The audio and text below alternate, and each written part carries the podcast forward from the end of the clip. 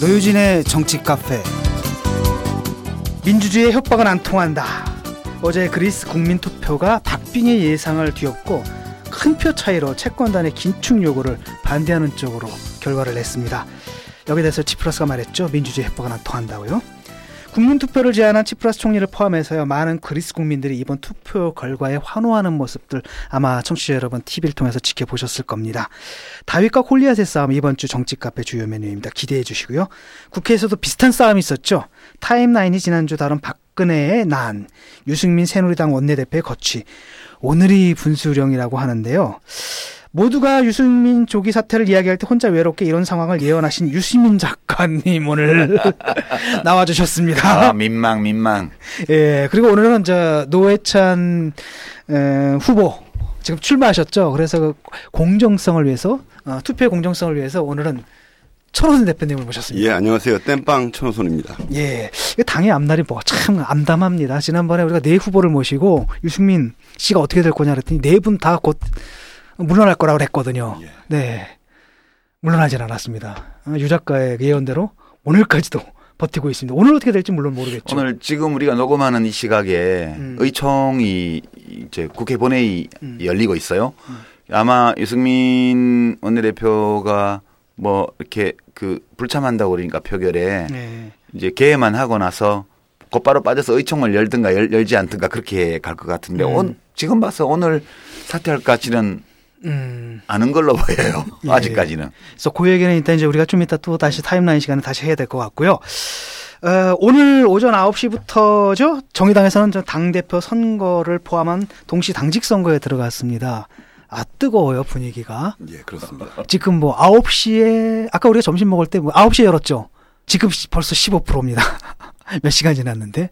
역시 그 노회찬 심상정 후보의 대결도 대결이지만 역시 그 노학래 후보도 선전하고 있고요. 특히 이제 조성주 후보의 효과가 아닌가 이런 생각이 듭니다. 대표시잖아요. 예. 어, 이제 오늘 오신 김에 2년간 정말 진보정당 역사상 2년 임기를 이렇게 음.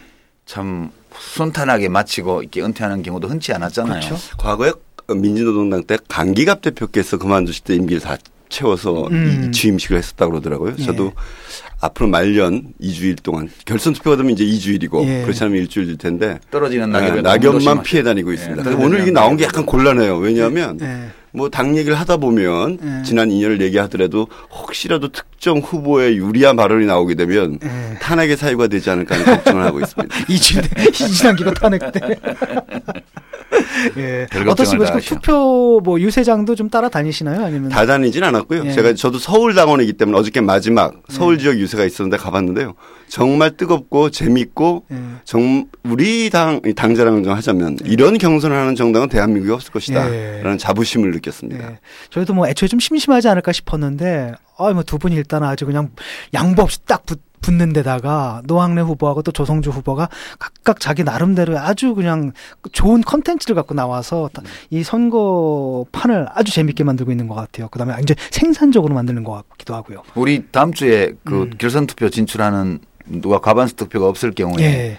결선 투표 진출자 두 분을 모시고 우리가 방송하게 돼 있죠. 예. 근데 그 발언도 조심하셔야 돼요. 결선에서 끝나느냐 안 끝나느냐에 따라 우리 당원들이 굉장히 전략적 사고에 능한 분들이기 때문에 음. 결선에 갈 수도 있고 안 갈 수도 있다라고 이야기해야 되는데 결선에 무조건. 간다 이렇게 어, 해놓으면 아니죠. 아니 결선으로 갈 경우 어, 음. 경우 그러니까, 예, 과반수 투표가 없을 경우. 아, 그러니까 현재 상태는 뭐냐면 누군가가 과반수 투표를 하게 되면은 결선으로 갈 필요가 없는 거고요. 이미 그렇습니다. 결정이 난 거고 어, 네 후보 그 어느 누구도 과반수에 도달하지 못했을 경우에는 상위 후보 둘 두 분을 가지고 다시 묻게 되는 예, 거죠. 다음 주에 네. 투표를 그게 바로 하죠. 이제 다음 주 투표입니다. 그래서 우리가 방송에서 바로 이제 다음 주 예. 월요일 방송에서 결선 투표가 열릴 경우 결선. 진출자 두 분 후보를 모시고 음. 또 방송할 겁니다.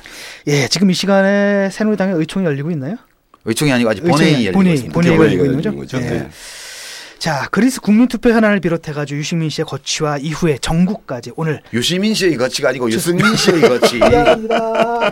아니 안 그래도 기자분들이 자꾸 유승민 이름에 유시민이라고 써가지고 미치겠어. 내가 자꾸 검색된대잖아. 나도 헷갈리네. 민자가. 돌림이 아니고 시자가 돌림이시죠? 아, 아이 성이 다르다니까. 나는 버들유자고 유승민 원내대표는 복잡한 유자야. 아니, 그 묘금도. 수익금에다가 뭐 이상하게 토끼묘자 밑에 칼도 세점자에 만들어. 칼도방 음. 있는 예. 유비유자야. 예, 다시 말씀, 말씀드리겠습니다. 국민투표, 구- 그리스 국민투표 현안을 비롯해 유승민 씨 거치와 유시민 씨가 아닙니다. 깜짝이야. 유시민 씨 거치는 별거 없어요. 그냥 네. 이렇게 방송하고 낚시하고 책 쓰고 그렇죠. 오늘 정치 카페가 다룰 이슈가 참 많은데요. 전하는 말씀 듣고 돌아오겠습니다.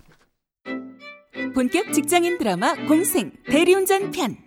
에휴, 불금에 야근 하느라 수고했어. 아우, 그냥 가기 아쉬운데 가볍게 한잔 하시죠. 아니, 아니, 나 차 가져왔는데. 귀가는 안전하게 착한 콜 대리운전으로 하시면 되니까요. 오, 그래. 그 부를 때마다 500원이 기부되는 착한 콜이 있었지. 열심히 일하고 한잔하면서 안전한 귀가에 기부까지 하니 이런 게 공생이지 뭐겠어. 응?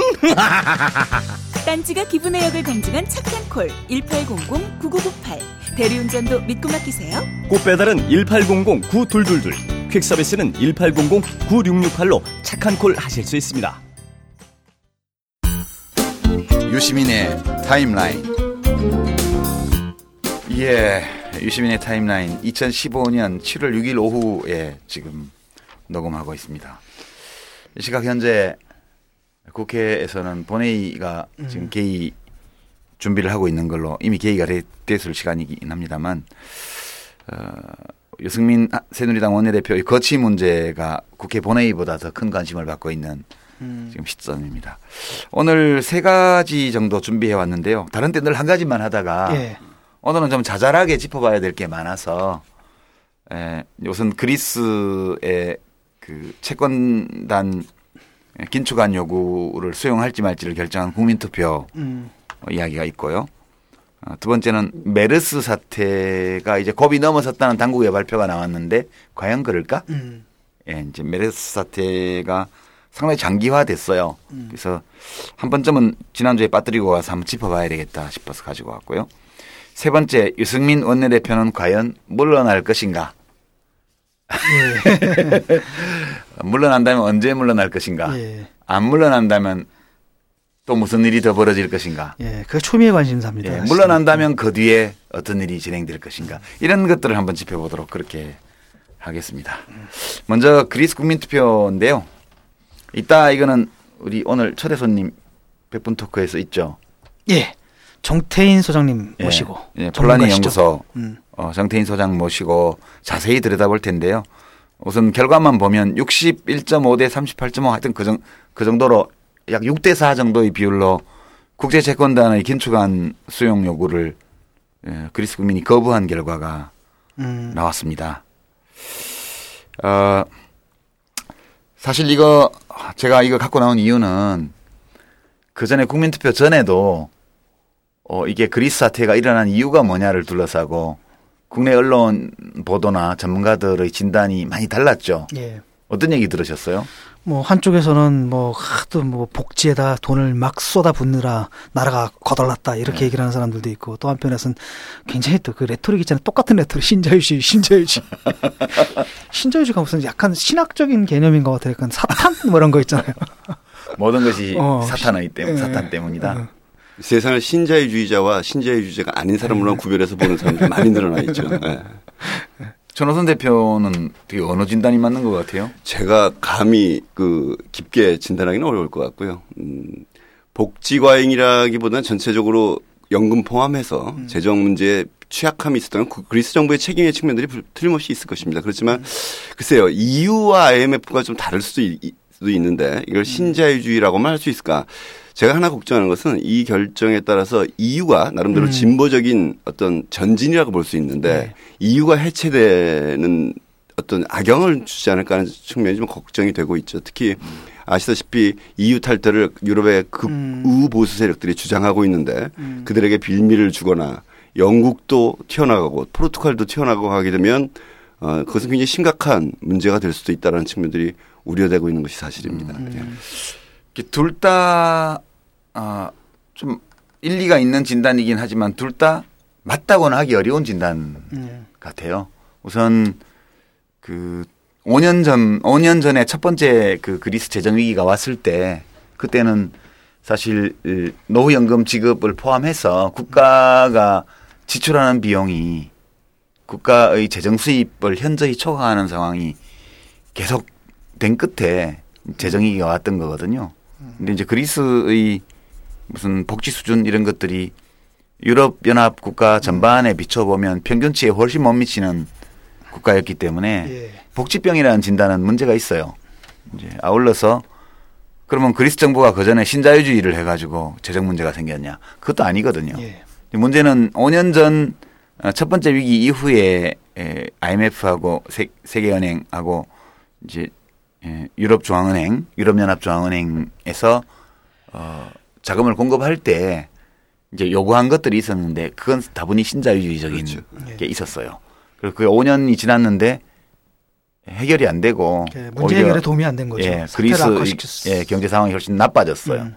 그래서 이 둘은 서로 다른 측면을 지적하는 거고 어느 한쪽으로만 책임을 몰아서 하긴 좀 어렵지 않나 예. 그런 생각 들고요. 이따 자세하게 그 내용은 예, 예. 들어보는 대신에 그렇죠. 예. 앞으로 무슨 일이 있을지만 좀 간단히 알려드리고 지나가겠습니다. 예. 이제 이 국민투표 결과가 나왔기 때문에 에, 그리스 정부 지금 시리자 정권이죠. 그 치프라스 총리 쪽에서는 어, 새롭게 협상 테이블에 앉아서 자기들이 요구할 요구안을 정리를 할 겁니다. 예. 지금 6대 4 정도로 굉장히 큰 표차로 이게 났기 때문에 정치적 힘을 실은 거죠. 예, 이제. 힘이 실린 거죠. 예. 그래서 자기가 차, 이, 이 긴축안 수용 거부를 국민들에게 요청했던 때의 입장대로 어, 지금까지보다 더 강화된 어떤 포지션 입장에서 어, 그리스 정부가 협상안을 가지고 나가겠다. 이제 이 얘기를 실천에 옮길 것 같아요. 그다음에 유럽 연합 쪽 동향을 보면 이제 즉각적인 반응이 나타나는 건 아닌데요. 이제 6월 7일 내일 유로존 정상회의가 열립니다. 긴급 정상회의가요. 이건 뭐 긴급이라고 하지만 이 그리스 국민투표 끝난 후에 연다 하는 게 이미 돼 있었기 때문에 예정된 거고요. 그거에 앞서서 이제 이 유로존 국가들의 재무장관 회- 회의가 긴급하게 오늘 열- 지금쯤 아마 열리고 있지 않을까 싶은데 거기서 음 어떤 협상안을 다시 가지고 나가냐. 아마 쟁점이 어, 계속해서 긴축을 어느 정도 수준까지 유- 유지 이제 요구할 음. 거냐. 그다음에 그리스 정부가 지고 있는 기존의 부채 중에 얼마만큼을 탕감해 줄 거냐. 아, 그다음에 향후 그리스 경제의 재건을 위해서 어떤 정책을 권고할 거냐. 음. 이런 대로 아마 이제 논의의 초점이 모아지지 않을까. 이제 그렇게 지금 예상하고 있습니다. 그런 정도 참고하셔서 아, 이따 우리 백분 토크 시간에 좀 얘기 더 들어보시고 차제에 예, 유럽연합 또 통화 통화동맹 또 그리스 재정 위기의 이 여러 문제를 들여다보면서 우리 게- 우리 경제의 문제를 이렇게 에, 진단하는데도 좀 참고로 삼으시면 좋겠다는 생각합니다. 예, 이 문제는 이제 폴라니 연구소 정태인 소장님 모시고 예. 아주 자세하게 저희가 디벼 보겠습니다. 온 나라가 충격에 빠진 하루입니다. 노무현 전 대통령이 오늘 오전 9시 반에 서거했습니다. 2009년 노무현 잔혹사를 파헤치는 만화가 출간됐습니다. 만화 노무현. 그의 마지막 하루 이야기를 들려드립니다. 권력에 맞서서 당당하게 권력을 한번 쟁취하는 우리의 역사가 이루어져야만이 이제 비로소 우리의 젊은이들이 떳떳하게 정의를 얘기할 수 있고 떳떳하게 불의에 맞설 수 있는 새로운 역사를 만들어낼 수 있다. 지금 서점에서 판매 중입니다. 우리가 참 메르스 문제 여러 차례 다뤘는데요. 네. 근데 예상대로 가는 것 같아요. 지금 어떤 상황이죠? 좀 정리하셨죠 상황을. 7월 6일 현재 상황이. 예, 뭐 한동안 4일 동안 없다가 또 다시 이제 발생하고 있거든요. 네. 확진자들이 지금 확- 현재 상황이 확진자가 186명이고요. 사망자는 며칠 늘진 않았습니다. 33명이고 퇴원 117명이고 치료 중 환자 36명 가운데 12명이 지금 불안정한 상태거든요.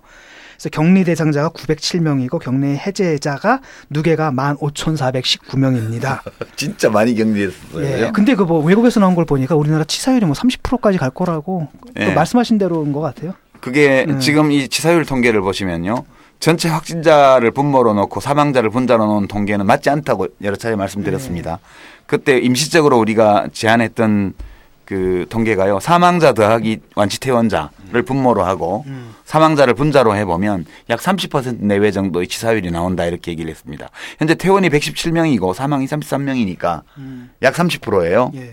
그리고 어, 아직 남아 있는 환자 확진자 36명 가운데 12명 정도가 좀- 지금 불안정하다고 그래요. 이 비율도 만약 이분들이 다 이제 완치됐으면 좋겠는데 혹시 잘못될 경우에 이 비율로 갈 경우에 약 30% 정도 되고요. 사우디에서 치사율이 그렇게 높았던 이유는 거기 혈액투석실 큰 병원에 음. 혈액투석실이 감염이 돼 가지고요. 그걸 통해 가지고 다 갔구나. 예, 거기 집단 발병이 있었기 때문에 혈액투석을 하는 분들은 건강 상태가 매우. 약한 조건이어서 치사율이 좀 높게 나타났습니다. 그래서 지금 보면 30% 내외의 치사율을 굉장히 높은 거예요. 예.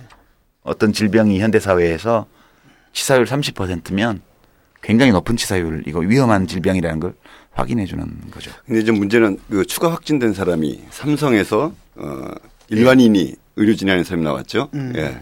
예, 의료진 3명 최근에 4명, 음. 의사 2명에 간호사 2명, 예. 그리고 어 이제 안병동을 외래 진료로 다녀갔던 186번 확진자까지 삼성병원에서 계속 이제 확진자가 나오고 있습니다. 예. 어제는 없었지만요. 지금 소식 들으셨죠? 삼성병원이 메르스 진료병원에서 제외된 거예요. 예. 예. 그 지금 그 마지막 나온 186번이죠. 예. 186번 환자가 132번 환자의 아내랍니다. 근데 이제 지금 종- 쟁점이 되고 있는 것이 음.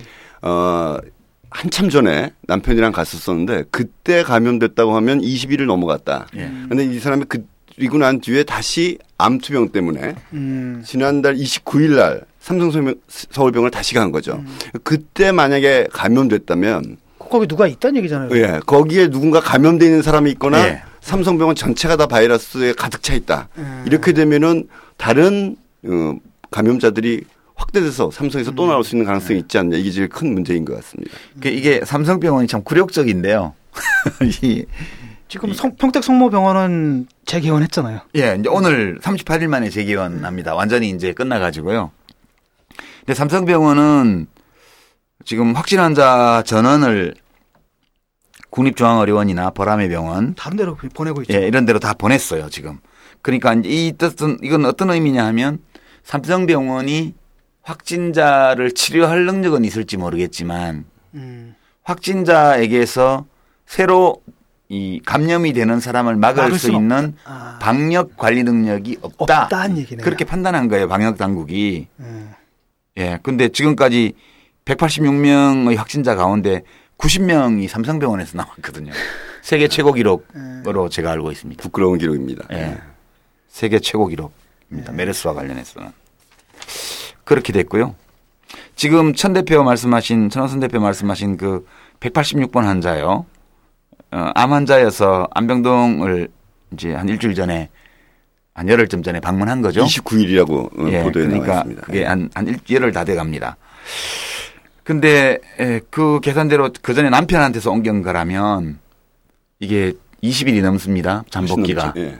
그럼 방역 당국이 지금까지 14일을 고수해 왔는데 음. 최대 갑자기 22일도 가능하다는 쪽으로 입장 변경이 이루어졌어요. 음. 여기 말 못할 사정이 있는 거 아니냐 이런 얘기도 오가는데요. 그게 바로 천 대표 말씀하신 것처럼 그게 아니고 지난번 지난달 29일 날 외래 진료 때문에 안병동을 갔을 때 감염된 거라면 왜냐하면 남편은 치료 때문에 격리돼 있었으니까 음.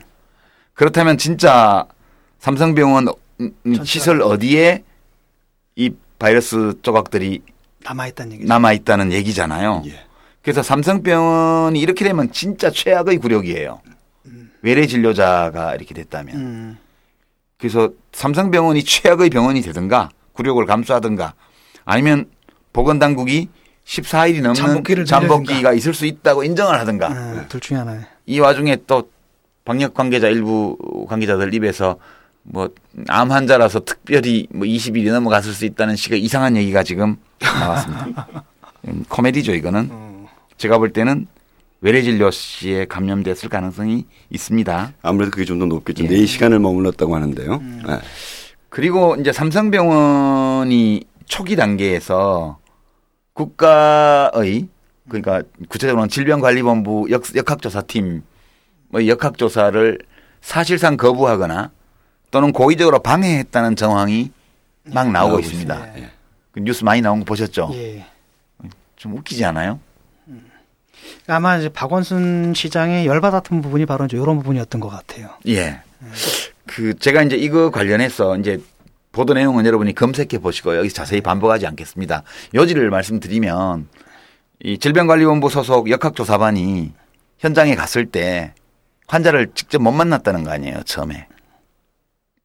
그리고 명단도 받는데 애먹었다는 거 아니에요. 응급실 방문자 명단이요. 그 다음에 기타 그 역학조사 결과 나온 동선에서 접촉된 걸로 이제 파악되는 사람들의 명단. 이걸 결국 받기는 받았는데 먼저 병원에서 연락하고 나서 뭐 보건복지부에서 연락하라고 그렇게 요구를 받았다는 거 아니에요. 그리고 현장에 나온 질병관리본부 역학조사 팀하고 대화를 안 하고 계속 질병관리본부 고위층 또 보건복지부 쪽하고 다이렉트로 핫라인을 설치해 놓고 거기서 뭔가 소통을 하고 거기서 얘기를 했다는 식으로 이야기했다는 거 아니에요. 이게 지금 익명의 제보로 당시 역학조사팀의 일원으로 갔던 보건 전문가들 입에서 나온 얘기들이에요. 좀, 좀 심각하죠. 한마디로 이거 삼성이 국가의 방역 체제를 불신하고 무시하고 무력화했다는 얘기잖아요, 지금. 삼성의 브랜드 이미지를 유지하기, 네, 유지하기 위해서. 위해서 그 다음에 그 문제를 갖다가 실제 실무진하고 정말 그 문제를 해결할 사람들과 하는 게 아니라 예. 윗선 찔러 가지고 무슨 예. 권력 관계 그렇죠. 이렇게 했다는 얘기잖아요. 우리 영화에서 뭐 부당거래나 이런 부당거래 영화에서 이런 맨날 거죠. 보던 많이 나오는 거죠. 예, 네. 그 장면이죠. 야, 그 역시 작가들이 그냥 지어내는 건 아니구나. 현실에서 다 용감해. 현실. 그래서 이제 이 삼성병원의 초기 상황 과 관련해서 나오는 증언들을 이렇게 보다 보니까 되게 의심스러워졌어요. 음. 이게 나중에 어떻게 밝혀질지는 모르겠는데 삼성병원이 이제 박원순 시장의 6월 4일 밤 긴급 기자회견 전까지는 정부가 병원명 공- 공개를 안 했고 삼성도 자기네 환자 공개를 전체적으로 안 했어요. 그러니까 6월 1일 날 확진된 10, 35번 확진자 의사 또 그 확진자 명단에 안 들어 있었거든요. 있었죠. 6월 예. 4일까지. 또 인상적인 장면은 뭐냐면 그 확- 의사 있잖아요. 예. 이 사람이 인터뷰를 하는데 거의 모든 매체를 다 돌아다니면서 인터뷰를 해요. 예. 기침까지 해가면서 심지어 나중에는. 그러니까 우리가 보통 인터뷰를 할 때는 한 개 또는 두 개 정도 하잖아요. 근데 이게 이거 본인 의사는 아닌 것 같고 이 사람을 내세워가지고 막 막으려고 했던 것 같아요. 어떤. 그런 것도 보이고요. 문제는 그러면 6월 1일 날 확진이 된 삼성병원 의사를 6월 4일까지 숨겼는데 네. 그럼 다른 확진자는 안 숨겼겠냐는 거예요. 오로지 이 사람이 의사기 때문에 이 사람만 숨겼겠냐는 거예요. 그래서 6월 4일 날 이제 그 기자회견 있고 나서 서울시장의 기자회견을 하고 나서 그 다음 날부터 확진자 명단이 쫙 나오기 시작합니다. 갑자기. 그때가 이제 1차 파동 그러니까 이 삼성병원의 1차 파도가 왔을 때가 그 6월 5일 이후 상황이거든요. 환자 수가 막 늘어나요. 그러면 이제 이 14번 환자한테서 옮겼다는 건데 14번 확진자가 삼성병원 응급실에 있었던 거는 5월 27일에서 29일 사이예요. 좀 이상하지 않아요? 이 35번 확진자가 본인 말로는 음, 5월 31일 날부터 증세가 심했다고 얘기를 했고 음. 5월 30일에도 약간 뭐 있었지만 자기가 알레르기성 비염이 비염이다. 원래 있어서 그건 줄 알았다. 이래서 30일까지는 막 활동을 하다가 31일 날 열이 나고 하니까 업무를 그만두고 이제 진- 진료 요청을 해서 검사 들어가서 1일 날 확인이 되잖아요. 좀 이상한 게 14번 환자가 57, 5월 27일부터 29일까지 있었는데 30일부터 그 다음 날부터 바로 증세가 나타났다는 건 잠복기가 이틀이나 이렇게밖에 안 됐다는 얘기잖아요. 가능한 얘기예요? 저는 그래서 35번 확진자가 사실은 그 이전에 병원에서는 14번 한 확진자한테 전염됐다고 발표를 했고 그렇게 믿을지 모르지만 실제로는 5월 17일에서 20일 사이에 있었던 1번 확진자한테서 오염됐을 전염됐을 가능성도 있다는 거예요. 음, 그렇겠네요. 네. 음. 그러면 그게 잠복기가 한 열흘 되거든. 음. 열흘. 그러니까 이상하다. 이, 이. 근데 이- 왜, 왜, 그러면 만약에 그 사실은 왜 거짓말을 해? 아, 그 1번 확진자를 자기들이 확진을 해가지고 어. 보건당국에서 처리를 했고 아무 문제가 없으므로 아무 문제가 없으므로 아. 1번 확진자와 관련된 정보를 공개하지 말 것을 요청을 했을 거란 말이에요. 아. 근데 자기들이 잘 처리했다고 얘기를 했지만 이미 그 단계에서 잘 처리하지 못해서 감염이 된 거죠. 감염이 시작되었다는 거예요. 음. 이렇게 되면 이게 오히려 35번 확진자의 발병 경위를 더 잘 설명해 주는 게 아닐까. 그러면 이제 기존의 그 설명이 좀 틀린 거예요. 왜냐하면 우리가 역학조사가 다 처음에는 엉터리라는 예, 얘기. 왜냐하면 처음에는 이제 삼성 우리가 그래서 삼성 1번 환자는 잘 막았다라고 했잖아요. 예, 예. 우리가 그렇게 봤죠. 거죠. 그것도 아닌 것 같다는 거예요. 삼성도. 예, 삼성이 1번 환자 때부터 음. 이 방역 관리에 실패했을 가능성이 굉장히 높아졌다. 음. 이거는 그러면 지금까지 이 35번 확진자를 비롯해서 삼성병원에서 초기 확진된 사람들의 역학조사가 잘못됐을 가능성도 있는 거고요. 그렇습니다. 그래서 향후에 국정조사를 한다면 핵심은 지금 평가 나오는 걸 보면 지난번 WHO에서도 정보 공개 문제에 대해서 좀 얘기가 있었잖아요. 아주 점잖게 표현을 했지만 그 사찰단이었거든요. 예.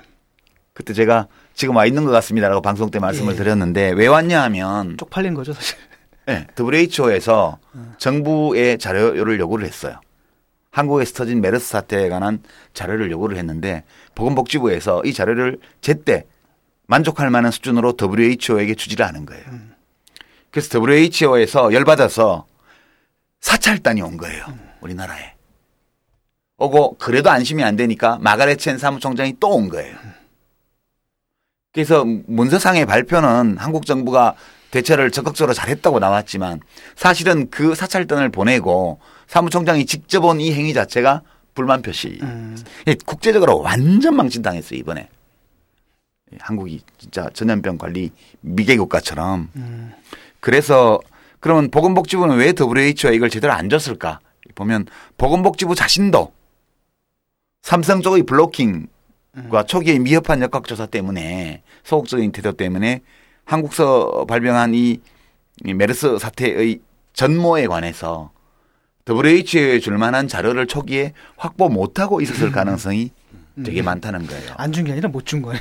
그 사찰단이 언제 왔냐 하면요. 박원순 시장의 기자회견 다음 다음 날인가 왔어요.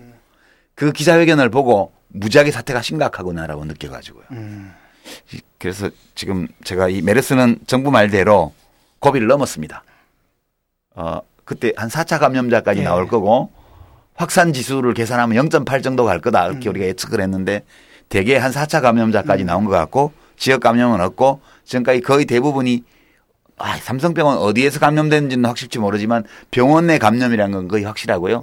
극히 일부 가족 간 감염이 있긴 있었지만 그것은 전통적으로 알려진 긴밀한 접촉의 범위 내에 있는 거고요. 지역 사회에 확산되거나 공기를 통한 감염이 이루어지거나 대중교통이라든가 어, 다중이 모인 집회에서 감염된 사례는 없는 거죠. 지금까지는 없는 걸로. 예. 이런 정도 감염성이 낮은 질병 가지고 지금 두 달, 한 달 반 넘게 이렇게 온 나라를 마비 상태로 몰아넣은 이 무능에 대해서는 정말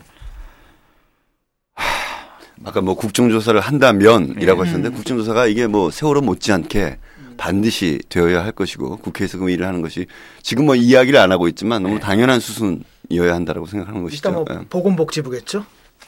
어 그렇죠. 질병관리본부 어딜 어디 우선 1차는 질병관리본부가 역학조사 초기 단계에서 부딪혔던 문제예요. 예. 그거에 대해서는 정확한 사실 확인이 있어야 되고요. 예. 첫 번째는 그러니까 이 질병관리본부의 역사 역학조사반이 처음부터 어떤 지시를 받고 현장에 갔고 현장에서 어떤 상황에 부딪혔는지를 정확히 파악해야 되고요. 두 번째는 초기 위기 커뮤니케이션에 관한 의사결정을 한 주체. 그러니까. 병원 이름, 환자 발생 사실, 그다음에 환자 그 확진자의 이동 동선, 어, 접촉자 접촉했을 가능성이 있는 상황 이런 거에 대한 위기 커뮤니케이션 관련 정보 비공개를 결정한 것이 누구였느냐 이게 제일 중요한 대목이에요. 이제 질병관리본부에서 결정했다면 누가 했고, 어 그럼 혼자 했냐? 보건복지부에 보고해서 했냐? 그래서 보건복지부에서 장관이 자기가 결정했다고 얘기를 하는데 그러면 누가 비공개하도록 건의했는지 이런 거 다 알아봐야 되고요. 보건복지부 장, 장관이 이 관련 정보 비공개와 관련된 의사결정을 할 때 상황 보고를 어디까지 했고, 어, 그 다음에 혹시 다른 기관, 총리 대행실이나 또는 청와대 상황실이나 비서실이나 이런 쪽과 상의했는지 여부, 뭐 그쪽으로부터 어떤 지침이 받, 지침을 받은 것이 있는지, 문서 기록이 있는지 이런 것들 다 찾아봐서 어, 이 의사결정을 한 사람이 책임을 져야 돼요. 예, 그걸 밝혀야죠. 그리고 아까 된- 그, 예, 그 말씀하셨잖아요. 그 뭐냐면은 그 방해했잖아요. 지금 삼성 측에서. 아, 그거는 그러면서 저 위에 뭐 우리 얘기가 되고 있다 할 때 그 위가 누구예요? 어, 위가 누굴지는 모르죠. 아. 보건복지부일 수도 있고요. 청와대일 수도 그 있고. 이상일 수도 있고 네. 그렇죠. 그 여기서 이제 그 문제 얘기하지 않을 수가 없는데 일단 삼성의 자료를 최대한 국정조사를 통해서 확보해야 될 것 같아요. 그게 이제 얼마나 가능할지 국회의원들이 그 영향으로부터 벗어나서 과감하게 요구를 할지 이것도 하나의 앞으로 국회의 역할을 우리가 판단할 수 있는 기준이 될 것이고 두 번째는 역시 비공개 병원 명단 비공개 얘기를 다시 한번 확인하지 않을 수 그럼요. 없는 예, 그 부분에 대해서는 나, 박근혜 대통령이 공개를 지시했는데 자신이 비공개 방침을 지켰다는데 그 말 그대로 하면 나흘 동안 청와대에 항명을 했다는 그렇지. 거거든요. 우영표 장관이. 그건 개똥 같은 소리야. 그런데 가만히 보면 그 진짜. 긴급 민, 민관 합동 회의 때 박근혜 대통령이 했던 얘기는 가능한 공개를 하라는 그치. 거지. 아주 원론적인 얘기죠. 명, 병원 명단을 공개하는 얘기 아니었습니다. 저는 그래서 나흘 동안 박근혜 대통령의 무오류성을 유지시키기 위해서 이 문영표 보건복지부 장관이 걸 감사하고 음. 있다라고 이미 많은 국민들은 보고 있는 것 아닐까요? 저는 그렇게 생각합니다. 예. 예. 하여튼 참 황당합니다. 이거는 전체적으로 봐서. 그래서 제가 뭐, 어, 삼성의 지금 공익재단 이사장 이재용 씨인데 뭐 이 방송 안 듣겠죠. 설마 듣겠어요. 그러나 삼성 비서실은 뭐 무소불위 무소부재라고 그러니까 정보 보고는 올리세요. 혹시 직원분들 중에 들으시면. 음, 들, 듣긴 할 어, 겁니다. 그 이부진 씨가 이, 이- 저 이재용 씨보다 훨씬 대처를 잘한 것 같아요. 그 진상 환자 예. 그, 그분이 제주도를 휘젓고 다니면서 자기 어느 식당 갔는지 말도 안 하고 이래가지고 결국 신용카드 조회해서 다 알아내고 급한 곡이었는데. 예. 예, 신라 호텔에서 묵은 거 아니에요.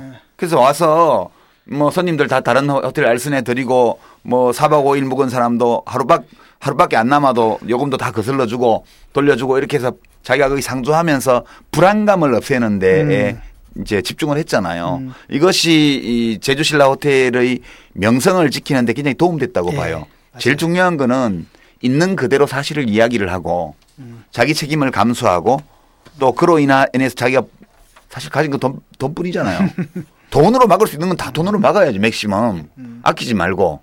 이제 그렇게 본다면 삼성공익재단 이사장으로서 삼성병원 자체에서 이 우리가 지금 제기한 이 문제들과 관련해서 일점 왜곡 없이 있었던 그대로 국민들에게 이야기해 주는 것이 지금이라도 삼성병원의 명예를 지키는 유일한 길일 것이다. 이 얘기는 좀 제가 뭐 삼성을 별로 사랑하지는 않지만 예, 이런 사태의 재발을 예, 막기 위해서라도 필요하다는 입장에서 말씀을 드렸습니다. 예. 이재용 씨가 이부진 씨를 닮아야겠네요.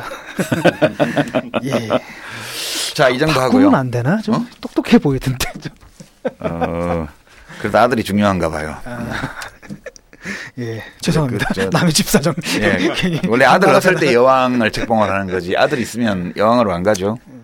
빅그린 two three 샴푸 이걸 쓰면 머리카락에 힘이 생깁니다 말도 안 되는 제가 지난 시간에 머리카락이 힘이 생긴다고 그래가지고 말도 안 되는 소리라고 그래서 광고 떨어질 줄 알았거든요. 근데 진짜로 힘이 생긴다는 걸 증명하기 위해서 광고를 연장하였다. 좋아! 그럼에도 많은 분들이 구매해 주셨습니다. 그리고 구매 후기를 통해 인정해 주셨습니다. 딴지마켓 재구매율 53%에 빛나는 빅그린 투쓰리 샴푸 23일 후 변화가 없으면 100% 환불해드리겠습니다. 지금 바로 딴지마켓에서 확인하세요. 자, 이제 유승민 원내대표 문제를 좀 얘기를 해야 되겠는데요. 지금 국회 본회의가 진행되고 있는데 예상대로 아마 저 밖에서 한번 제작진에서 한번 그 검색해 보십시오.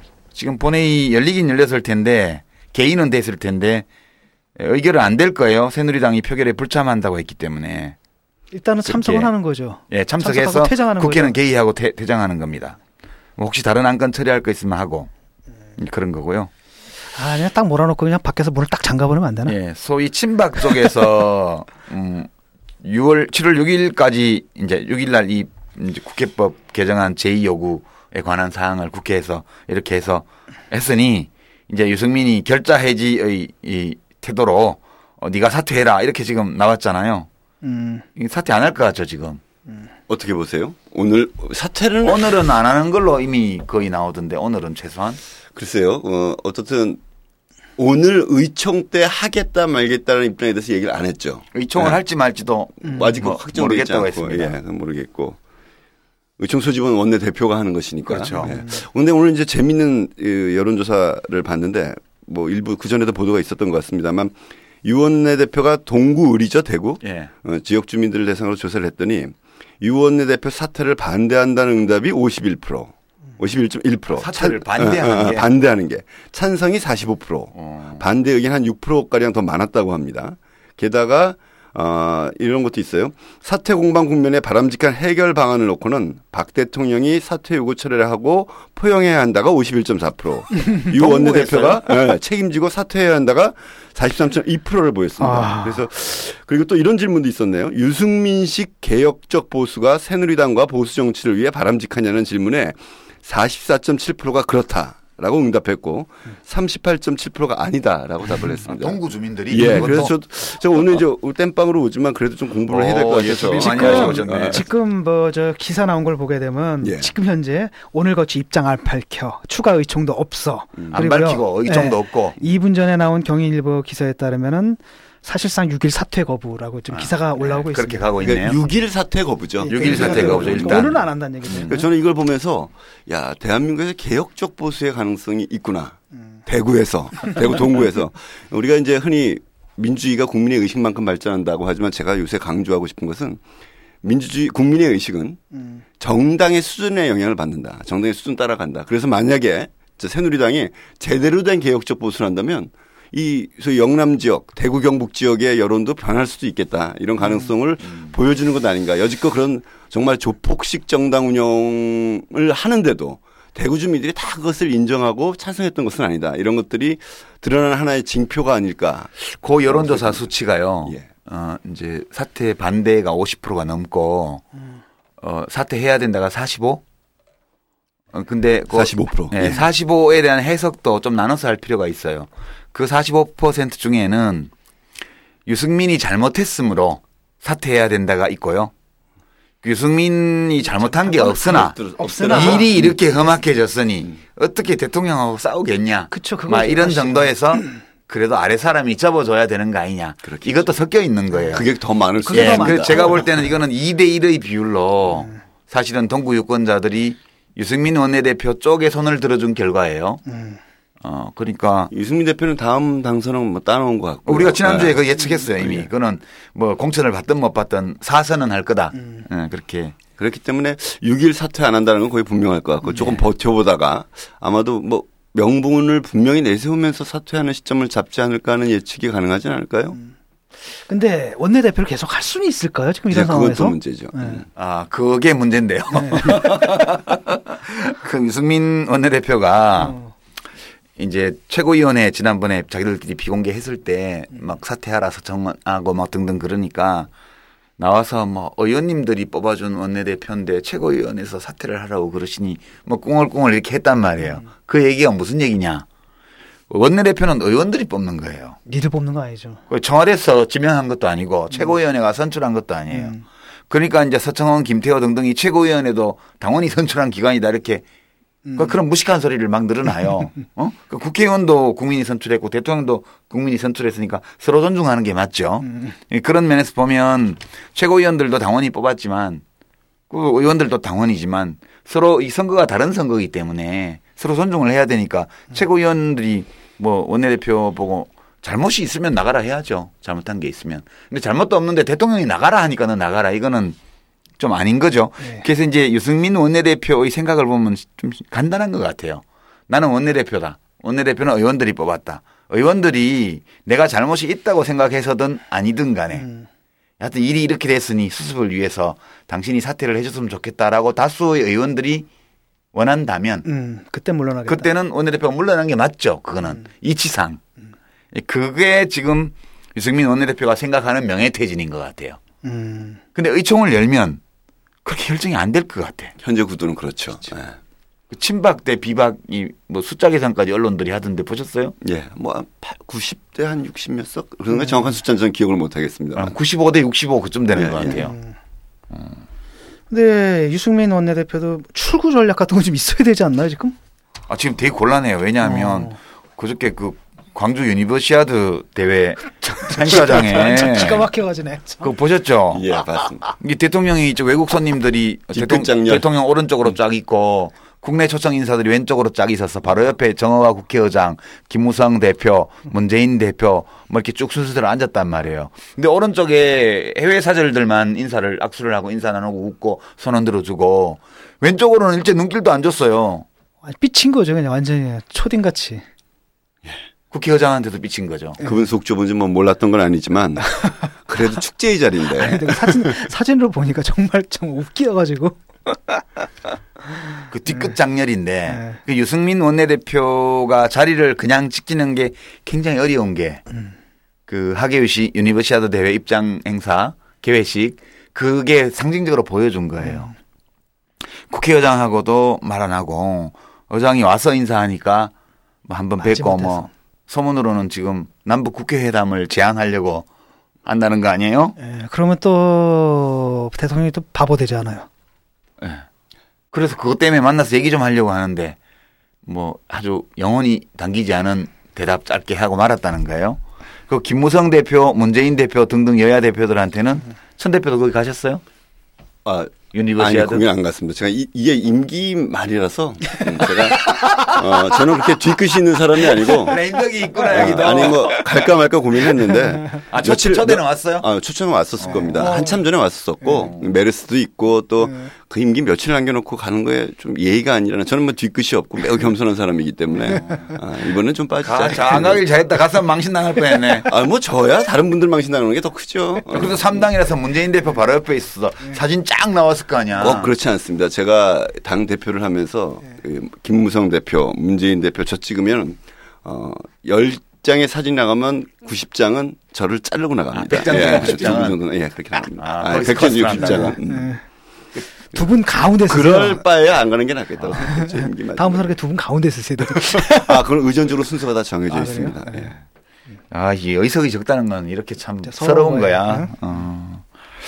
그래서 그 장면에서 본 것처럼 아예 그, 그 유승민 원내대표뿐만 아니라 김무성 당 대표하고도 얘기를 안 하잖아요. 면담 요청도 거절했고요. 그래서 유승민이 최종 타겟이 아니고 최종 타겟은 김무성 대표다. 또 포함한다. 음. 최종 타겟. 최종이. 네. 그러니까 김무성 씨 같은 경우에 최고위원들이 그냥 사퇴해버리면 와야 되는 건가요? 그렇죠. 그냥 와야 되는 거죠. 음. 반 이상이 사퇴하면. 어, 정통성이 붕괴되니까. 어. 그럼 다시 출마해서 또 대표되면 되는데 안 되나? 그 난리가 나겠죠. 이제 그때는 진짜 쓰- 보통 정치 이판사판 싸움이 되지 않을까. 이 게임의 룰에서 그러진 잘 않죠. 네. 뭐 그러지 못하는 법 어디 있겠습니까만은 김무성 대표는 항상 이 결정적 시기의 양다리였기 때문에 네. 이번에도 뭐 역시 양다리 전략으로 나가지 않을까요? 근데 양다리를 아무리 뻗더라도 박근혜 대통령이 결국은 김무성 대표를 밀어낼 거 아닌가라는 관측. 음.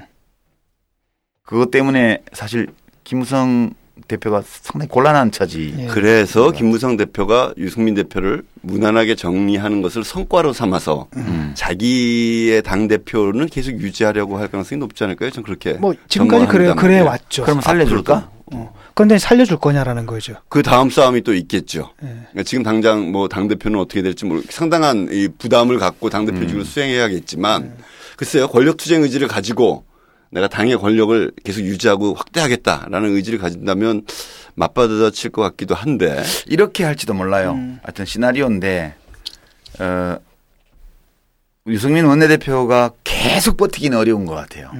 이 가을 정기국회 갈 때까지 이러면 이게 진짜 곤란한 상황이에요. 그래서 유승민 원내대표로서도 진짜 명예로운 퇴진. 뭐 일각에서는 퇴진이 명예로운 게 어딨냐 이렇게 얘기를 하지만 결국은 음, 본인이 모양새를 좋게 취해서 의원들에게 자기의 사퇴를 결의해 달라. 음, 미리 자기가 예, 예. 나서서 아예. 내가 사퇴할 수 있게 나를 좀 도와주라.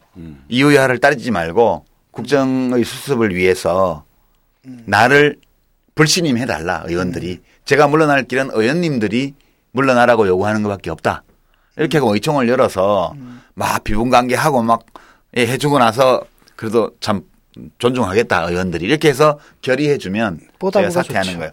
그게. 이제 명예로운 퇴진이에요. 글쎄 저는 글쎄 그게 충분히 명예롭다고 생각할 수 있을까라는 생각은 해요. 그나마. 어, 배심을 가진 사람이라면 네. 스스로 정리할 가능성도 있지 않을까요? 문제제기하면서 그러면서 어쩌면 개혁적 보수란 기치를 계속 내걸고 아 스스로 자기- 정리하더라도 어, 어. 그 절차 이, 이 절차적 민주주의 그러니까 형식적인 절차는 지키는 제대로 절차를 지킨자. 제대로 그것도 지켜서 일종의 명분이죠. 그러니까 내가 유승민이라면 그렇게 할 것 같아. 그 방식으로. 그럼 사람들이 저거 봐 의원들 보고 그 절차를 따라서 자기를 이제 퇴, 퇴진 시켜 달라고 요구를 하네. 그게 좀 더 괜찮을 것 같다는 생각 들고요. 그러고 나면 그 다음에는 원내대표를 누가 해요? 모르죠. 또 뽑아야죠. 아 이제 결제를 맡아야지 이제는. 음. 아 이제 원내대표를 대통령이 쫓아냈으니까 대통령 결제를 맡아서 원내대표를 단독으로 세워서 추대해야 될 거 아니에요. 근데 그게 되나? 어떻게 할까? 그럼 여기까지 됐는데. 그 소위 비박도 가만히 그래도 가만히 뭔가 진짜 좀 무난하지만 친박이 아닌 후보를 내세울 가능성이 더 크지 않을까요? 그럴 가능성은 없어요. 지난번에도 말씀드렸지만 그렇게 할 것 같으면 유승민을 쫓아내지도 않아. 그래서 음, 김무성 대표한테 이제 딜이 들어온다면 유승민을 사퇴시키고 그리고 그 자리에 대통령이 지명하는 사람을 음. 추대해서 세워라. 그럼 너는 살려줄게. 음. 이렇게 딜이 올 수는 있죠. 그 딜이 될- 성사될 가능성이 굉장히 크죠. 네. 예. 김무성은 그걸 받을 가능성도 예. 있고. 그럼 그걸 받았다 쳐요. 공천권은 어떻게 되는 거예요, 그럼? 그렇지. 그럼 그걸 받으면 그걸로 끝날까라는 문제예요. 그래서 지금 이게 합리적 기대 가설인데 이렇게 자꾸 그걸 하고 나면 그 다음에 뭘까? 그걸 하고 나면 그 다음에 뭘까? 하면 종착역이 결국은 김무성 대표한테서 공천권을 박탈하는 조처예요. 어떤 형식으로든. 그러면 그때가 되면 이것이 의원들 개개인의 문제가 돼요.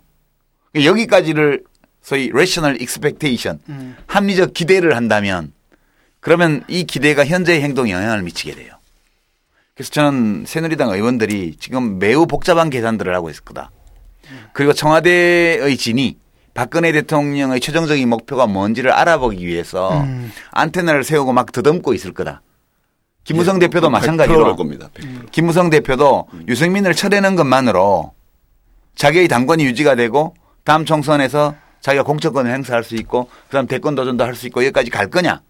아니면 일단 유승민을 쳐내고 나면 그다음 자기가 자기 타깃으로 타깃으로 올 거냐? 이거를 지금 김무성 대표도 계산해야 돼요. 그래서 모든 플레이어들의 예측과 계산과 그 상대방의 이- 이 행동 예측되는 행동에 대한 나의 합리적 대응이 뒤엉겨서 사태가 진행되기 때문에 이 건은 이 박근혜의 난이라고 지난주에 우리가 얘기를 했는데 일어난 원인은 명확하게 분석할 수 있는데 앞으로 전개될 상황은 내다보기가 굉장히 어렵다는 거예요. 그래서 어지러울 난자를 써서 제가 박근혜의 난이라고 한 거거든요.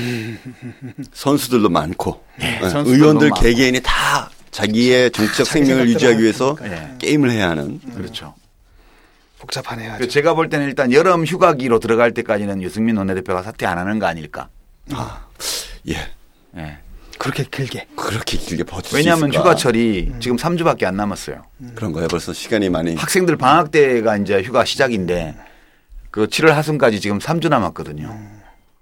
그리고 국회가 뭐 활발하게 지금 열리는 시기도 아니기 때문에 어총도 안 열고 그냥 유야무야 지내면 그냥 여름 휴가기 들어가고 어 이제 9월에 정기국회 소집될 때까지는 별일이 없는 거거든. 그렇게 해서 냉각기를 상당히 길게 끌고 가서 어 음, 이제 위기를 넘겨보려는 거 아닌가 이런 생각. 저는 뭐 그렇게 전망하기가 쉽진 않은데 네. 오늘 이 타임라인을 유승민 원내대표가 들으면 그렇게 할 것 같아요. 그러기를 바랍니다. 아, 근데 확실한 거는 박근혜 대통령은 유승민 원내대표를 쫓아내는 데서 결코 멈추지 않을 거예요. 예. 그 다음에는 거의 90% 이상의 확률로 김무성 대표 체제를 겨냥해서 실제로 무너뜨리거나 그렇지 않으면 무너진 거나 다름없는 상황으로 몰아넣거나 예. 이렇게 될 거기 때문에 결국에 이제 후계 구도하고 자기 퇴임 후 아, 그, 뭐, 나는 뭐, 기- 유승민 원내대표나 김무성 대표를 편들려고 하는 게 아니야. 음. 뭐, 나한테는 그분이나 유나 김이나 박이나 다 거기서 거기야. 그 사람들은 다 그쪽 사람들이고, 음. 다 비슷한 사람들이 우리가 보기에는 그냥 우리 타임라인에서 정리해 본다 그런 의미지. 예. 예, 알겠습니다. 누가 이기든 상관없어요, 우리는. 한 3주쯤 후에 다시 한번 확인을 해보는 예. 예. 뭐, 천 대표는 뭐, 2년 동안 당 대표를 한 경험에 비춰볼 때 뭐 감이 오는 거 없어요?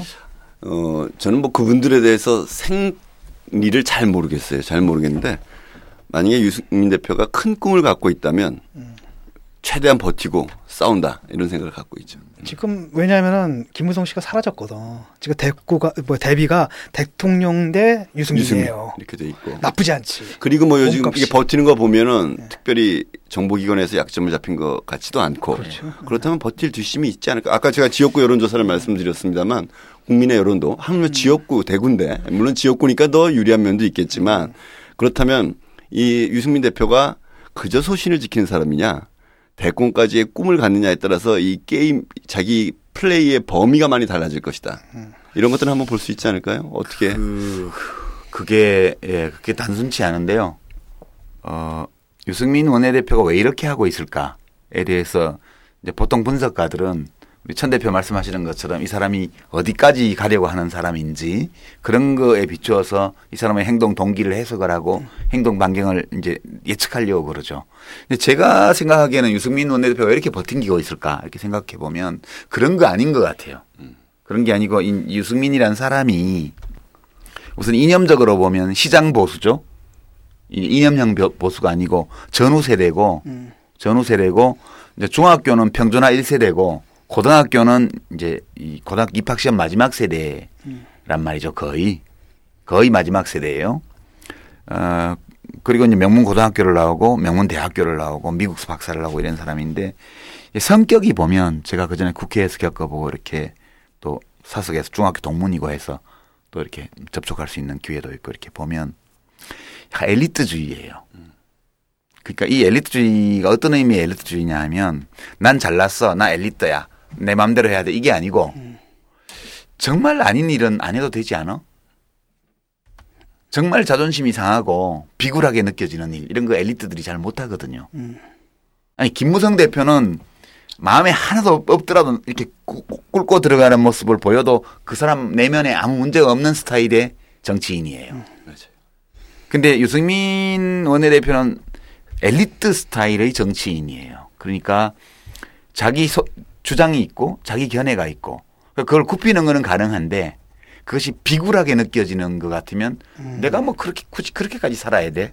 이게 있어요. 그래서 지금 박근혜 대통령한테 이렇게 버티는 거는 어떤 정치적 손익 계산이라든가 자기의 앞으로의 정치적 행보에 대한 유불리? 음, 에 대한 계산이 아니라. 이거에 대한 계산이 아니고 매우 그 사람 그런 개성을 가진 사람의로서는 자연스러운 인간적 반응이라는 게 제 판단이에요. 음, 그래서 이 출구 전략도 어, 선거공학적이나 정치공학적으로 출구 전- 전략을 쓰기보다는 이 엘리트로서의 자의, 자의식을 강하게 가지고 있는 사람의 내면에 음. 심각한 모순이나 불화 또는 굴욕감을 일으키지 않는 방식으로 음. 라야 정리가 될 거라는 거예요.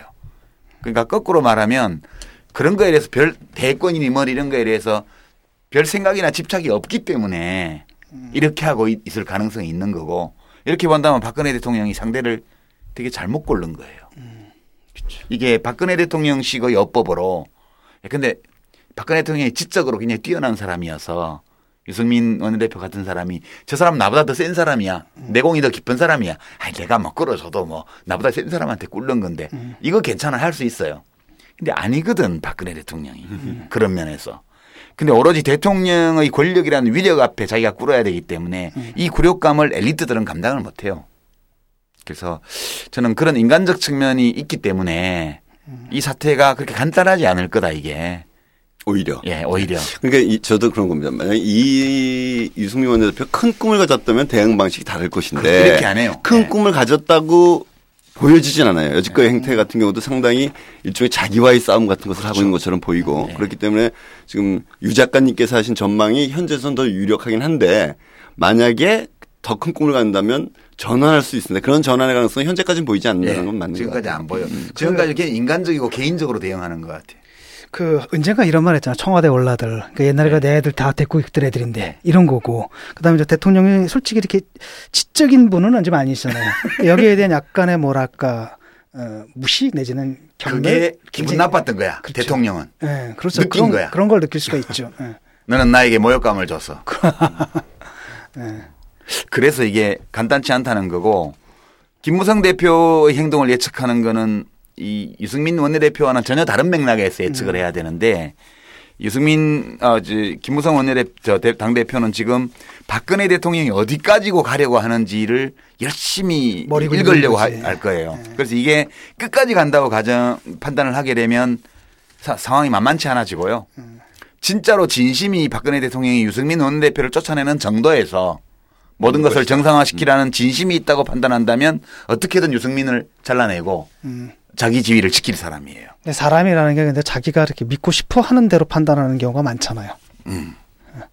그런데 그래도 유승민 대표가 버티는 기간이 길어지면 당 대표로서의 리더십에 시험을 갖게 되죠. 그렇죠. 휴가 전까지 유승민 대표는 버티고 그 박근혜 위험- 대통령은 계속 보이지 않는 그 협박을 위험에 하고. 처한 남자야 지금. 예. 사실 그 김무성이 참 고록스러운 것은 예. 오히려 김무성 대표일 예, 수도 그렇죠. 있다 이런 생각이 듭니다. 같은 기간 당 대표를 한 상당히 하신 분으로서 좀 연민의 정이 느껴지시나요? 그렇지는 않고요.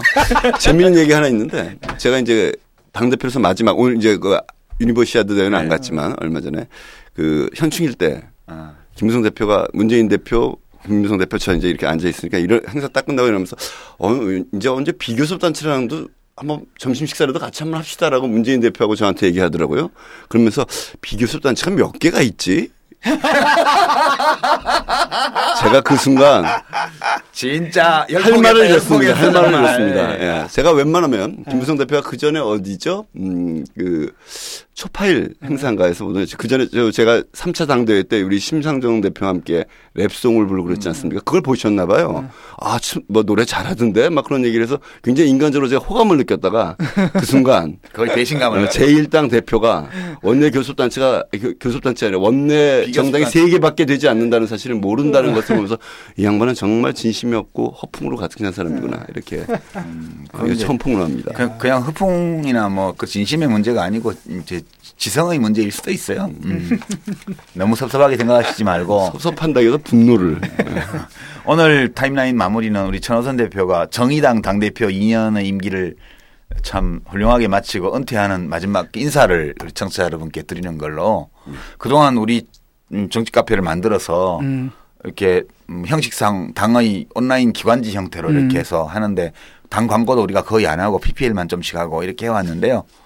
어, 그런 정치 카페를 출범시킨 당 음. 당원도 많이 당대표로서. 늘으셨고 예. 또 최근에 이제 당 지지율이 8%까지 찍는 여론조사 결과도 나오셨고 나왔고 그러는 가운데 소감과 참 감사 감사 제가 인사를, 이 예. 지지율 얘기하면 8%는 아직 좀 불안정한 8%라고 보고 4 내지 5% 정도 했는데 제가 당대표 시작할 때 1% 내외였습니다. 그래서 대한민국 역사상 당대표 임기 중에 지지율을 다섯 배로 끌어올린 정치인은 없었다라고 얘기하지만 물론 거기엔 노유진의 공헌도 컸고 뭐 그- 그렇습니다.